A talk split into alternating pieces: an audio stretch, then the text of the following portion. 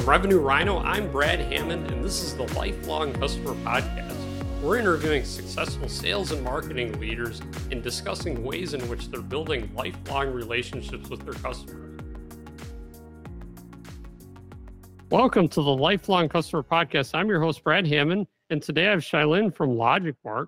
Chia-Lin, it's really nice to have you on. It's nice to be here, Brad. Thank you. Absolutely. So, to kick us off, can you tell me a bit about yourself as well as your company and who you guys are and what you're doing? Sure. My name is Chia-Lin Simmons, and I'm the CEO of LogicMark. And we are in what I call the, in the past, we've called things like the I fall and I can't get up business. But really, I think that we're really in a health communications business and personal emergency response systems business. So, getting into that a little bit more, what's your product and who do you guys target and market it to and all that stuff? Sure, absolutely. Great question. So, we have in the past had all of these sort of wearable devices for those who are aging to help them basically feel safety. So, in case they had an accident or a fall, they could push that button and get immediately to a 911 service and get them the help that they need. One in four Americans who are 65 and over fall. And if they fall and they don't get help within the first hour, the health outcomes are worse. And so, we've been the proud provider provider of these products and services since 2005 when the company was formed. And we're one of the largest providers of this product into the largest hospital network in the United States, which is the Veterans Administration. But moving forward, we're doing even more than that as well. That's awesome. So, what's your story? How did you get into this space? It's a very specific space, and I love it. And how did you come to be here? No, that's a really great question. It doesn't seem like a natural sort of jump. I came out of an AI ML business for retail at my startup. And prior to that, I was serving as an executive for Google, where I was helping to grow our Google Play business, which is in the movies and TVs and all of that type of music services, subscriptions, and all of that and pretty much spent 26 plus years of my career in tech companies. And so really what galvanized this opportunity was, you know, when a recruiter reached out and I really took a look at it and I looked at my own personal experience in this industry, I realized that there really needed to be a tremendous amount of change. In fact, the industry really hasn't changed or evolved the technology too much since the, the 80s when these ads, somewhat ubiquitous ads at night were running on TV. Like a lot of folks, the one in four millennials and more than half of Gen Xers, of which I'm one, I'm part of a sandwich generation. And so I was also helping caring for a senior loved one, my mother in law. And I had one experience that was just crystallized in my head. And at the time, I wasn't working at this company. And I filed it in the back of my mind, thinking, gosh, this industry really needed to change. My poor mother in law had to wear a device that's really not attractive. And she's an art teacher, right? And she's mm. fashionable and she's a very able adult person. But she was wearing one of these devices because my father in law had passed and she was living alone in a home before she went to a retirement community. She came to a visit, sat down too quickly at a restaurant, and immediately her device, which had a fall detection, screams out, Mrs. Becker, are you okay? And much like a slow mo movie, things got hushed and everybody turned and looked at her. And of course, she's absolutely embarrassed. And at the back of my mind, I thought, man, like somebody's got to do better work on these products, like better fall detection. They got to be better looking. Like this is just horrible. I hope somebody comes up with a solution. And little did I know, in June of 2021, I was presented with an opportunity to do just that, to basically make these devices to really catch up to the modern world that we're in. An IoT connected device that's learning, that's backed by AI and ML. So it's been really exciting to work on that. Absolutely. I love that. So as you stepped into this company, like you said, this industry's been around for a bit. You want there to be change, innovation. How have you looked at that from a strategy perspective? You're products you have, what you're thinking about for the future. What are maybe some tactics and strategies you've used to grow the company? I'd love to hear all about that. Yeah, absolutely. That's a really great question. I tend to be somebody who is a firm believer that technology cannot exist in a vacuum. Having come out of and grown into the in the tech industry, oftentimes I hang out with a lot of engineers and we're all just super excited as geeks to create like really great tech, right? And then we're looking for a solution. Where we created a solution for some question and then we're looking for product market fit after we came up with this really cool tech, right? And what's really, I think, instructive in the latter part of my career is to try to put people in the center of everything. Our customers have to lie in the center of what we're looking to do. And the best way to get that is to basically talk to people who are utilizing the products. It is just that simple. People who are utilizing it, but you have to look at your customers in a way that is fairly expansive. We tend to try to target one segment and one time frame of a customer's lifetime, which is typically in this particular industry, you're focused on the end users of the product and at the closer when they're aging population. And I tend to think about people in what I would call the continuous customer journey and also the people who are the adjacencies and people who are the purchasers of that particular product. And so typically the focus is on here's the elderly and they're aging at home. And so you're just going to talk them into getting one of these devices and they're old. And so they don't really need something cute and it doesn't need to be connected and none of that. Versus this idea of who's the ones who are actually uh, trying to convince the elderly to wear these devices. And it's actually ironically, your targeted customer is that one in four millennial and half of Gen Xers who are trying to help their parents live independently, right? They, in no way do they want to have their parents feel like they're less abled.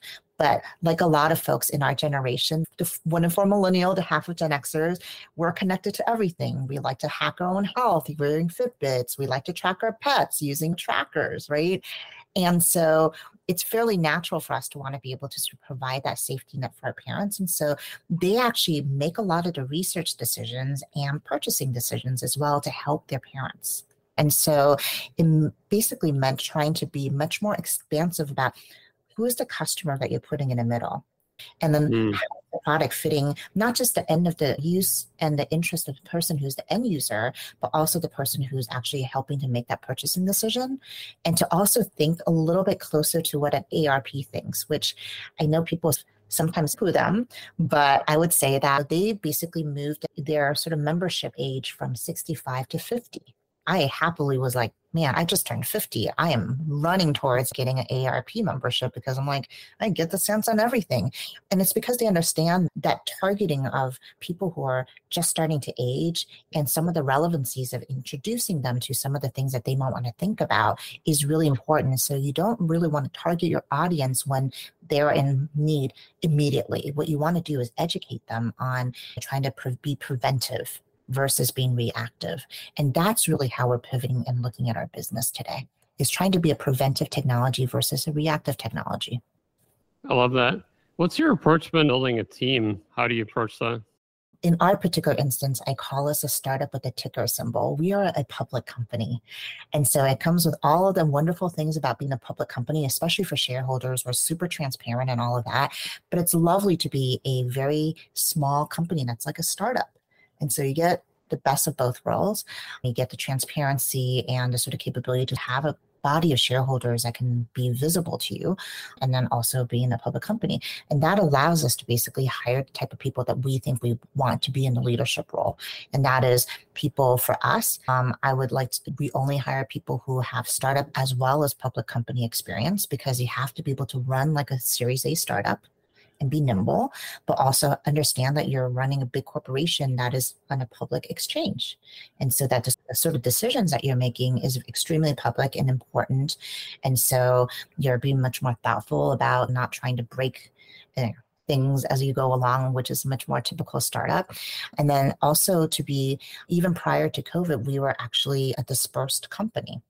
And, mm-hmm. the reason was philosophically, I think this company's always felt that you want to hire people that are the best at what they do. And it does not matter where they sit because technology has allowed us to actually be dispersed and work collaboratively together. So we use basically, we hire the best people that we can find to do the job that we want them to do.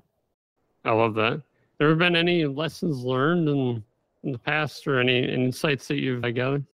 A couple of things we picked up, which is in running a dispersed company, absolutely we are able to 100% collaborate all the time and to be able to function well in a remote environment. But sometimes it's just amazingly great to be able to sit down and brainstorm together in one geographic location.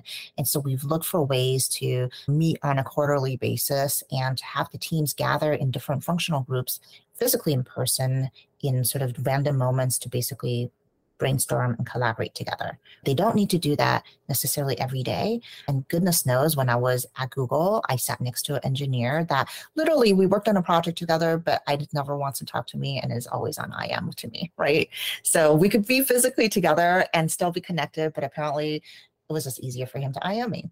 And so we get that some people function better that way, but that sort of uh, once in a while, physical meetings have helped us in terms of really growing and collaborating together. So I think having those when we can on a quarterly basis is really important. Um, and then two is that we constantly always question how is this serving the customer again, it's really easy to talk about it on a really big level, but it's really difficult to when we ask a question and we're looking at sort of day to day functions and you're moving really quickly.